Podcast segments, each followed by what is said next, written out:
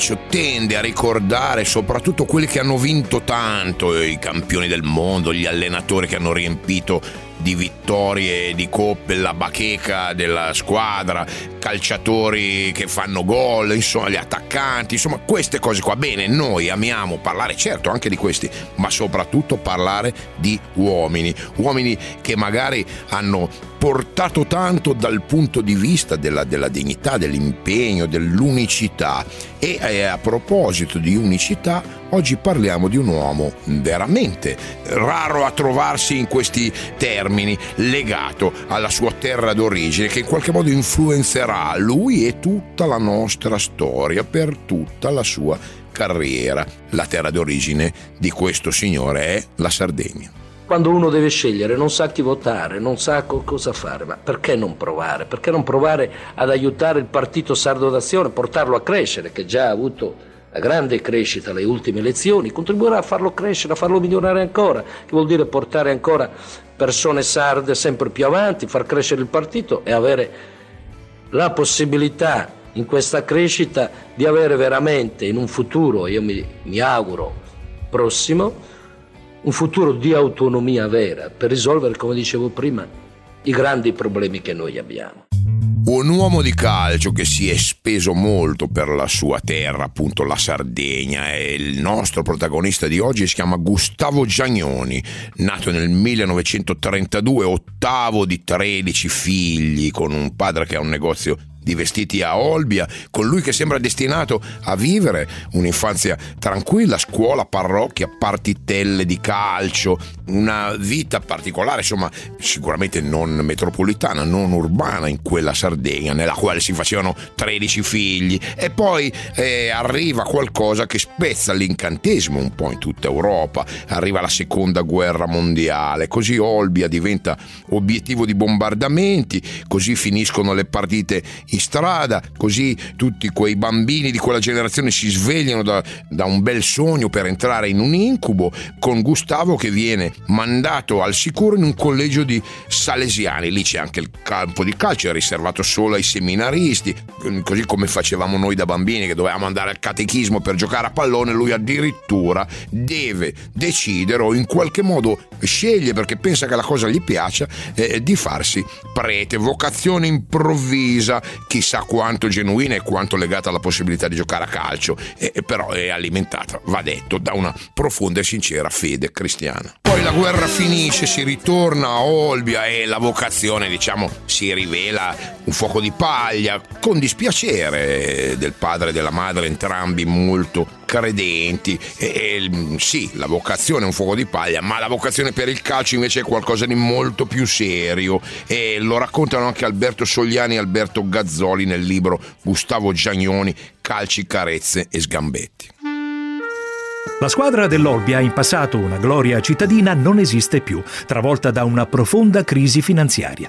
Nel 1951 però alcuni giovani imprenditori con grande entusiasmo si uniscono per rifondare la società. La maglia è la stessa, bianca, carica di storia e memorie. I giocatori vengono selezionati tra i più giovani dei quartieri, affiancati da altri più esperti. Viene scelto anche Gustavo, il quale si appresta con passione alla prima avventura calcistica. La nuova Olbia, schierando tanti esordienti come lui, si fa onore con il terzo posto nel torneo dilettantistico regionale. Il risultato stimola le ambizioni dei dirigenti che l'anno dopo fanno le cose in grande, a cominciare dall'allenatore si tratta di Gino Colaussi, importante carriera in Serie A, campione del mondo con l'Italia nel 1938. Per Gustavo è lui, il primo e vero maestro. E a Olbia Giagnoni comincia a imporsi e le sue prestazioni attirano attenzioni di alcune società professionistiche. Per esempio c'è la SPAL con un presidente particolare, eh, si chiama Paolo Mazza, vorrebbe acquistarlo, in mezzo però c'è il servizio militare che si va a Cuneo, ho fatto il militare a Cuneo, e poi a Viterbo, a Cagliari e poi a Trapani dove era stato richiesto dai dirigenti della squadra di Trapani che lo volevano far giocare con loro. E poi finalmente termina la naia, Giagnoni torna a Olbia e nel frattempo però sono cambiate le cose. Colau si è andato in Emilia a allenare il fabbrico, la squadra di un produttore di trattori Landini, che si presenta a casa Giagnoni con un assegno da 2 milioni e mezzo di lire, siamo a metà degli anni 50, sono soldi, eh? Tutto questo per convincere Gustavo a seguirlo in Emilia. Lui non ha un'esitazione, parte per quella che diventerà la sua seconda terra, l'Emilia Romagna. Eh beh sì, un emigrante, io ho pieno di entusiasmo, andare fuori, nuove esperienze, dico la verità, non mi pesava per niente. Oggigiorno io scherzo, ma ci vado piano parlando qui in Sardegna, che qualche volta dico scherzando, chiaro che capisco che ci mettiamo un po' a ridere, dicevo che ero il primo extracomunitario a giocare Valpadana. Ora dirlo in Sardegna non mi vale, però la mia terra è sempre stata anche come il mio accento. E negli anni 50 sono tanti gli, gli, emigranti, persone che lasciano le loro terre d'origine, quasi sempre del sud Italia, per andare a cercare lavoro al nord. In qualche modo anche Giagnoni fa parte di questa categoria, deve fare i conti con la diffidenza della gente del posto. E, e lì in Emilia Romagna dicevano che non avevano mai visto in carne e ossa un sardo. A complicare ulteriormente la situazione, la famiglia Landini comincia a non investire più nel calcio, viene sciolta la squadra, gli atleti sono costretti a ripartire da zero. Gustavo è uno di questi, ma lui non si arrende, va alla Reggiana, le cose non funzionano, non non si arrende ancora e va a Mantova e qui diventerà Gianio il capitano del Mantova, detto il piccolo Brasile. È un giocatore particolare, Giagnoni, ha carisma, ha 23 anni, è già il capitano di quel Mantova allenato da Mondino Fabri, è un allenatore di cui si sentirà parlare a lungo nel bene e nel male. Eh, essere un calciatore eh, del Mantova alla fine degli anni 50, insomma, non è che garantisca grandi benefici, non è che diventi ricco, peraltro siamo in quarta divisione, siamo in Serie D, la Serie A è molto lontana. Giagnoni deve lottare ogni giorno giorno, anche per le cose più semplici. Non so, fa fatica a trovare un padrone di casa disposto a affittargli un appartamento, fa fatica a scambiare quattro parole con le ragazze del posto. Tutti sono intimoriti da quel ragazzo venuto dalla Sardegna per fare il calciatore. Beh, nessuno sa che lui diventerà protagonista di una delle favole più belle del calcio italiano. Nell'estate di quel 1958 esplode il fenomeno Brasile, col diciassettenne Pelé, che vince il primo titolo mondiale con un gioco moderno, spettacolare, magico, incantando le platee televisive di mezzo mondo. Anche il Mantova fa movimento, gioca un calcio piacevole e marcatamente offensivo, sfruttando il dinamismo e l'entusiasmo di tanti giovani più o meno esordienti. È una macchina da gol, 71 a segno a fine stagione. Ebbene, il successo casalingo per 8 a 2 contro il malcapitato Legnano, due gol di Giagnoni, produce impensabili effetti d'immagine. Il rossonero, settimanale calcistico di Lucca, dove il Mantova giocherà la domenica successiva, titola tra l'ironico e il preoccupato. Ma arriva il piccolo Brasile? E il piccolo Brasile si conferma nella trasferta lucchese con un secco 2 a 0 e viene applaudito dallo stesso pubblico toscano. Dietro a questo strano miracolo, dietro a questo piccolo Brasile ci sono due personaggi. Uno è appunto, l'abbiamo detto prima, Mondino Fabri, Edmondo Fabri, un allenatore che soprattutto agli inizi era innovativo, dopo un po' si perse e poi venne travolto dalla eh, sconfitta italiana in Corea, ma in quel momento era capace di portare qualcosa di nuovo nel calcio italiano, ma soprattutto dietro alla scrivania c'era forse il più grande manager calcistico di tutti i tempi, Italo Allodi, è quello che poi andrà all'Inter a, a vincere tutto, a guidare Herrera e Moratti verso l'avventura della grande Inter degli anni 60. Comunque i due hanno messo insieme una squadra eh, di ragazzi ambiziosi, volonterosi e quel Mantova farà una scalata epocale dall'interregionale alla Serie A in quattro anni, quattro promozioni consecutive dal 57 al 61 fortuna e Giagnoni è il capitano di quella squadra. Ci sono dei giocatori in quel Mantova che poi diventeranno dei grandi del calcio italiano e mondiale. Per esempio c'è un oriundo, si chiama Angelo Benedicto Sormani, mezzo brasiliano e mezzo italiano. E soprattutto c'è un portiere che farà molta strada, è un giovanissimo, si chiama Dino Zoff. Zoff eh, ricorda Giagnoni con queste parole. Gustavo Giagnoni era un compagno e un uomo straordinario, per capacità, addirittura morale, per onestà e soprattutto per l'amicizia. Grazie a lui ho potuto inserirmi senza problemi nella squadra biancorossa dopo il debutto nelle file dell'Udinese. Allora ero giovane e Gustavo era prodigo di consigli e mi ha dato una mano notevole. È stato mio testimone di nozze e incredibile guida nel viaggio che Anna e io abbiamo fatto nella sua terra, facendoci scoprire la vera Sardegna. Ancora oggi, quando penso al mio ex capitano, mi emoziono. Un capitano vero, puntuale, di grande personalità, sempre pronto ad aiutare i compagni in difficoltà. Negli anni 60 le due squadre che si dividono i trofei sono entrambe milanesi, sono il Milan e l'Inter. Inizia il Milan eh, a vincere la Coppa dei Campioni, poi lo farà l'Inter e gli anni 60 verranno chiusi dalla vittoria del Milan nella Coppa dei campioni, insomma due grandi formazioni leggendarie, l'Inter di Herrera, il Milan di Rocco, e però poi ci sono anche squadre particolari, c'è questo Mantova. Con questo sardo più mantovano come viene definito, che trova anche l'amore nella bassa padana perché finalmente una bella ragazza del luogo, Fatima, cede alle sue lusinghe, accetta la proposta di matrimonio, nascono due bambini, un maschio e una femmina. Intanto Giagnoni è arrivato in Serie A, certo ha quasi 30 anni, sta vivendo un po' in ritardo gli anni d'oro per sé e per il Mantova però eh, ha capito insomma che deve anche pensare a quello che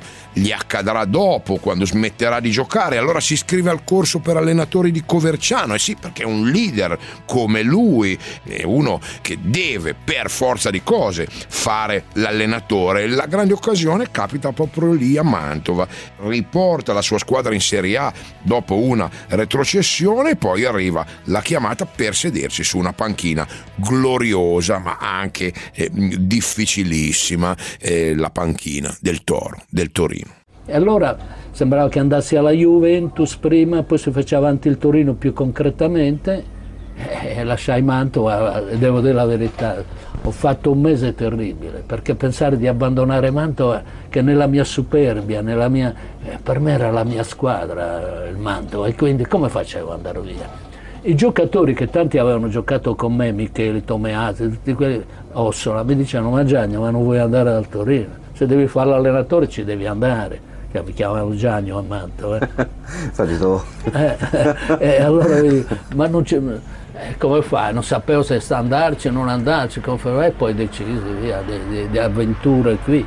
Il Torino dei primi anni 70 che si sta rialzando dalla seconda grande tragedia, la prima fu eh, Superga, la seconda nel 67 la morte della sua grande e meravigliosa stella Gigi Meroni, sono passati quattro anni da quel momento, alcuni allenatori, eh, peraltro creando anche un parallelismo strano con Mantova perché a Torino ci va Edmondo Fabri dopo il fallimento ai mondiali inglesi, ma comunque quel Fabri che era al Mantova. E dopo Fabri arriva Cadè, ex allenatore e compagno di Giagnoni al Mantova, insomma tra la città di Gonzaga e il capoluogo piemontese eh, c'è una sorta di ponte calcistico e il terzo è proprio lui che tenta la fortuna sotto la mole. Giagnoni, il presidente Pianelli, ha scelto questo sardo particolare, autorevole e non solo autoritario per costruire una squadra capace di tenere testa agli odiati cugini bianconeri. Eh sì, si va a Torino, il Torino insomma è la squadra più letteraria, più, più teatrale, la squadra più particolare del calcio italiano, con le sue tragedie, con la sua sorte così complicata. È una squadra con un DNA diverso, sicuramente. Orfeo Pianelli affida le ambizioni del Torino a un tecnico giovane, Gustavo Giagnoni, reduce dall'aver riportato in A il Mantova alla sua prima vera esperienza, e gli offre un unico acquisto di grido, il pupillo Toschi, peperino d'attacco. Il tecnico ha il merito di sorprendere tutti attingendo dal vivaio, grazie al quale inventa una difesa nuova di zecca e di notevole efficacia. Castellini in porta, i giovani Mozzini o Lombardo sulla destra e Zecchini stopper, più il veterano Fossati terzino sinistro davanti al libero Cereser. A centrocampo Ferrini e Agroppi garantiscono la sostanza, Rampanti la qualità sulla fascia destra, Sala la fantasia sulla tre quarti alle spalle dei confermati Bui e Pulici, con l'esordiente Toschi in alternativa la squadra ci mette un po' a carburare, poi comincia a girare questo motore del Torino, comincia a affacciarsi alle posizioni d'alta classifica. Poi arriva l'inverno e Giagnoni modifica il suo modo di vestire. Arrivano due accessori che cambieranno per sempre la sua immagine. Il primo è una sciarpa bianco-granata che gli ha regalato un tifoso, ma l'altro è quello che lo renderà un'icona riconoscibile da chiunque, anche dai non appassionati di calcio, perché un giorno arriva in panchina con un grosso colbacco e, sembra più un generale dell'Armata Rossa che un allenatore di calcio. Da quel momento l'immagine di Giagnoni sarà quella, l'uomo col colbacco. Il Torino intanto ritrova spinta e orgoglio e il sogno scudetto sembra riapparire all'orizzonte per la prima volta 23 anni dopo la tragedia di Superga. Il falco. Il falco. Il falco e il gabbiano. E il gabbiano. E il gabbiano. Stiamo raccontando una serie di sogni, il sogno di, eh, del nostro protagonista Gustavo Giagnoni, capitano del Mantova che viene definito il piccolo Brasile e che adesso sta intraprendendo un nuovo cammino, quello da allenatore. E stiamo raccontando eh, il sogno eterno e doloroso del Toro, del Torino che eh, agli inizi degli anni 70 ritorna a lottare per lo scudetto dopo la tragedia di Superga, dopo la tragedia tragedia della perdita di Gigi Meroni. Insomma, tutti questi sogni vanno a confluire all'ombra della mole perché il Torino, sotto la guida dell'uomo col colbacco, dell'allenatore col colbacco Giagnoni, sembra essere finalmente tornato grande.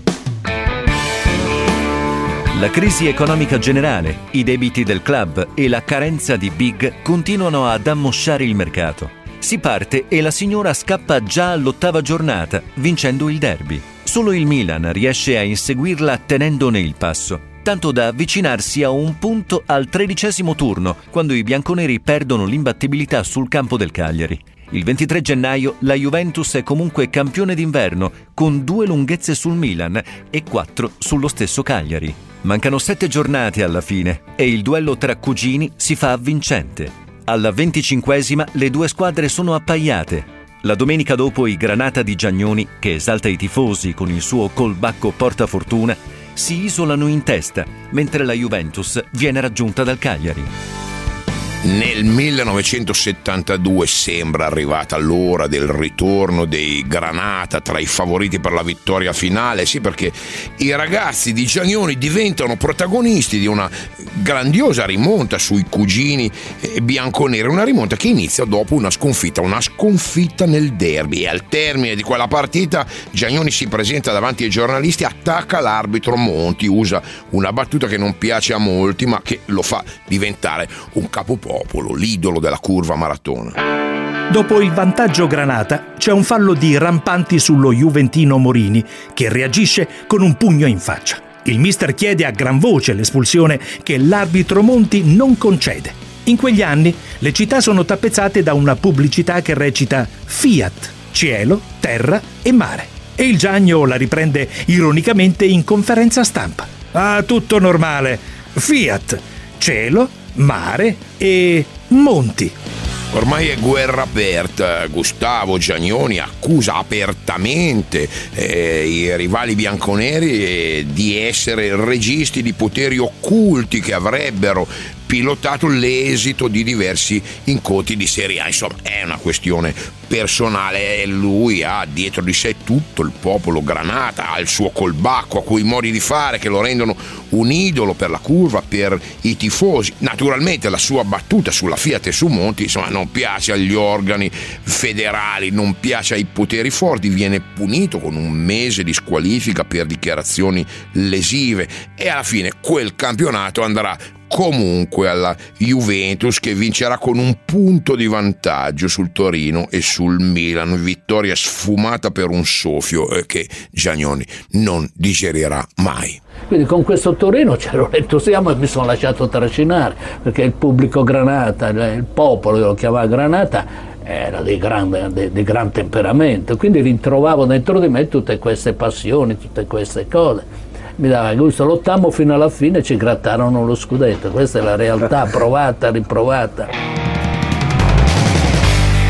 Gustavo Giagnoni porta di nuovo il Torino nei piani alti del campionato. I Granata lottano fino alla fine, non riescono a vincere lo scudetto e ancora ci sono sospetti, voci, episodi che insinuano in qualche modo nella mente di Giagnoni e in tutto il popolo Granata di essere eh, stati eh, vittime per l'ennesima volta di una ingiustizia. Storie pettegolezzi infiniti che fanno discutere ieri come allora i tifosi nei bar di tutta Italia sullo stesso argomento. Anche senza la vittoria del campionato, però, Giagnoni si guadagna l'eterna gloria, eh, la stima dei tifosi del Torino per come ha saputo calarsi in quella realtà, per come ha saputo vestire i panni del condottiero, per come ci ha messo la faccia in questa lotta contro questo avversario troppo potente per essere battuto.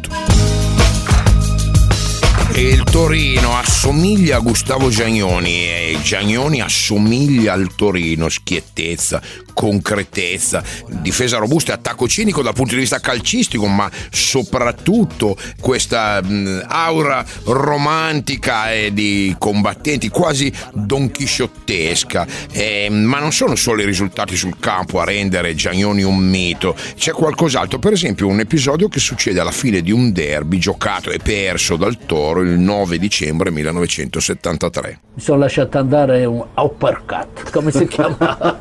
un cazzotto grosso a causa che era venuto, siccome perdevano sempre i, i derby, quella volta li vinsero loro 1-0, loro lui si avvicinò a me battendomi le mani, no? Eh, io gli ho detto guarda che non sono l'elemento adatto io a sopportare certe cose. E lui girò la schiena e se ne andò, poi girò la testa e mi mandò mi offese insomma. Il guardialine che era vicino cercò di fermarmi, che poi era uno di Pescara, lo squalificarono anche, poverino, per, non, per avermi difeso, certo, perché aveva sentito cosa mi aveva detto.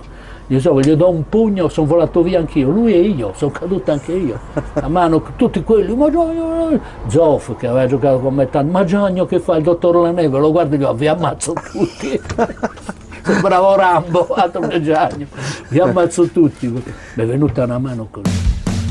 E beh, il pugno a Causio e tutto quello che ne è seguito, una reazione istintiva dettata dal nervosismo, eh, nato da una partita importante, da una provocazione, insomma eh, questa volta Giagnoni ci casca eh, e per lui proprio aver reagito in questo modo è la sconfitta. Eh, dopo la partita prende l'aereo, vola a Olbia dai genitori che gli fanno notare l'errore commesso. Lui è veramente dispiaciuto, non mette piede fuori casa per un paio di giorni, torna a Torino a testa bassa e ancora insomma sentendosi in colpa convinto di averla fatta grossa, non può credere ai suoi occhi quando arriva perché aspettarlo al campo di allenamento ci sono 500 persone che stanno intonando cori in suo onore, insomma con quel pugno lui è diventato un simbolo immortale della storia del Torino. La sua avventura, però, come tutte le avventure, è destinata a finire. Questa volta eh, a un certo punto l'incantesimo si rompe, la squadra non vince più come prima. Pianelli esonera Giagnoni e affida il gruppo a Gigi Radice, che un paio di anni dopo quello scudetto lo vincerà e lo vincerà anche e lo dirà grazie al lavoro di Giagnoni sui giovani, su giovani che ha lanciato. Insomma, il Torino ritorna a vincere lo scudetto, il primo e finora unico dopo la tragedia di Superbi. Il falco. Il falco. Il falco. E il gabbiano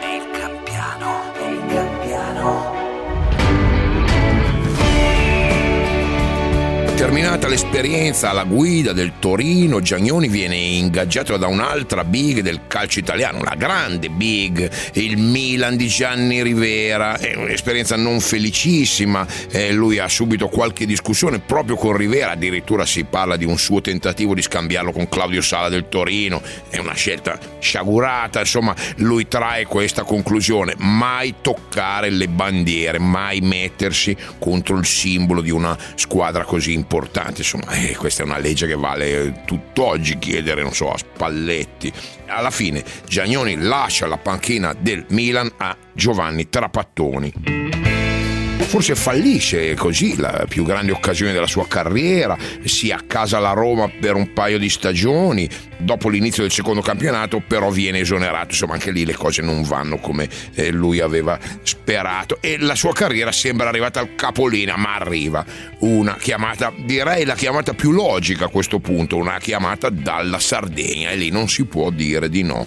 Giagnoni diventa l'allenatore del Cagliari con un ritorno a casa che si rivelerà più difficile del previsto. E allora voglio dire quando ci siamo incontrati la prima volta. Un episodio solo anche sì, lei. Eh? Dottore, è che io risponda certo. subito, uno, se uno, mi consente. Certo, no? certo. Allora, quando ci siamo incontrati all'aeroporto lei mi ha detto voglio fare una squadra migliore perché non voglio soffrire come ho sofferto la, certo. l'anno scorso. Quando siamo andati al mercato, secondo me sembrava doveroso, e gliel'avevo detto al mercato, che la squadra secondo me non era uscita rafforzata nel suo insieme mi sembrava più debole, ma mi sembrava anche doveroso dirglielo, questo fatto.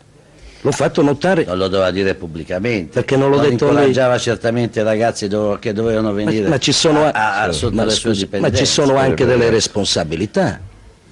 Eh, delle responsabilità. Ma quando la squadra non va bene dopo tre giornate, ma chi è che cacciano via? È facile mandare via un allenatore, ah, ma ci sono andato vicino. No, no. ma ci sono Vede, andato vicino. Io ho detto prima che eh, allora lei aveva fatto delle promesse allora, che non ha mantenuto. Lei è un allenatore, scusi, eh, mi, perché c'erano molti Non a lei questo promesso. lei ha parlato, io sono stato no, zitto. Io volevo dire che lei è un allenatore che è, di solito quando una squadra retrocede, di solito cambia allenatore. Sì. È stato portato dalla prima all'ultima. Voglio vedere, siamo retrocessi l'ultima giornata, mi esonerava prima di Ascoli quando eravamo salvi. Questo è un estratto di un confronto televisivo tra Giagnoni e il presidente Alvaro Amarugi.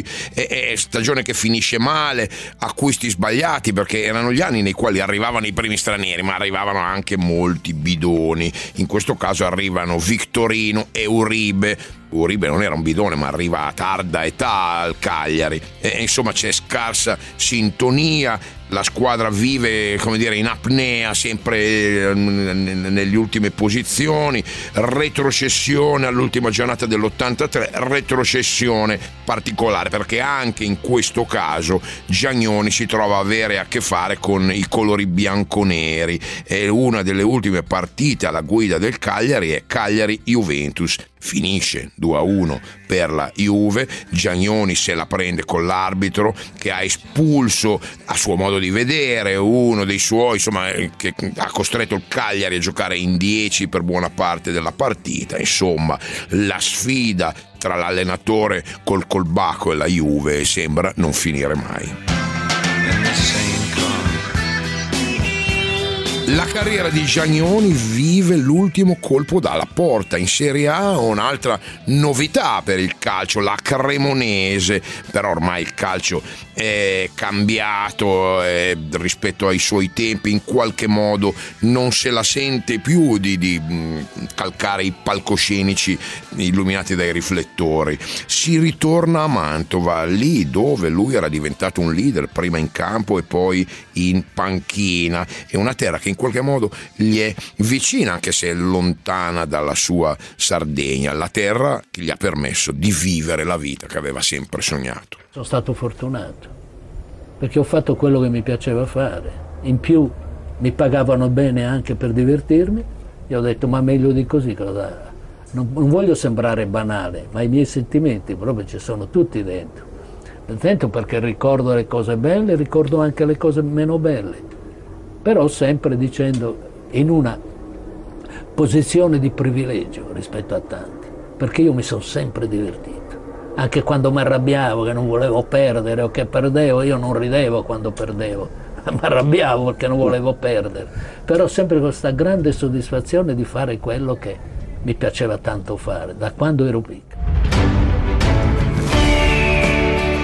La parabola terrena di Gustavo Giagnoni si chiude l'8 agosto del 2018, si spegne all'età di 85 anni lasciando un ricordo vivo nei tifosi delle squadre che ha allenato e, e in quelle delle quali ha giocato dal Mantova del piccolo Brasile fino a Cagliari, passando dall'apice della sua carriera, cioè la guida del Torino. Gustavo aveva parecchiato la tavola, diciamolo, per una delle vittorie più belle, lo scudetto del 76 di Gigi Radice, il primo scudetto dopo Superga. Uno dei calciatori di quel Torino, Claudio Sala, ricordato Giagnoni sulle pagine pagine del Guarisportivo, l'ha descritto come un uomo dalle idee chiare che entrò subito in sintonia con la maratona, professando l'avversione ai colori bianconeri col suo colbacco e con la sciarpa granata al collo. Fu un grande comunicatore, qualcuno l'ha definito un murigno in piccolo e in qualche modo fu un uomo vero e noi gli tributiamo gli onori, oltre ad aver avuto il piacere di raccontare la sua vita in questa puntata. Se volete mandare dei commenti eh, o segnalazioni, scrivete al falco il gabbiano chiocciola radio24.it, visitate la pagina su radio24.it, cercateci sui me, sui nostri social, insomma, se volete sapete dove trovarmi. Ciao, a lunedì. Il falco e il gabbiano. Un programma di Enrico Ruggeri. Testo di Fabio Donolato. Produzione a cura di Luigi Speciale e Anita Panizza.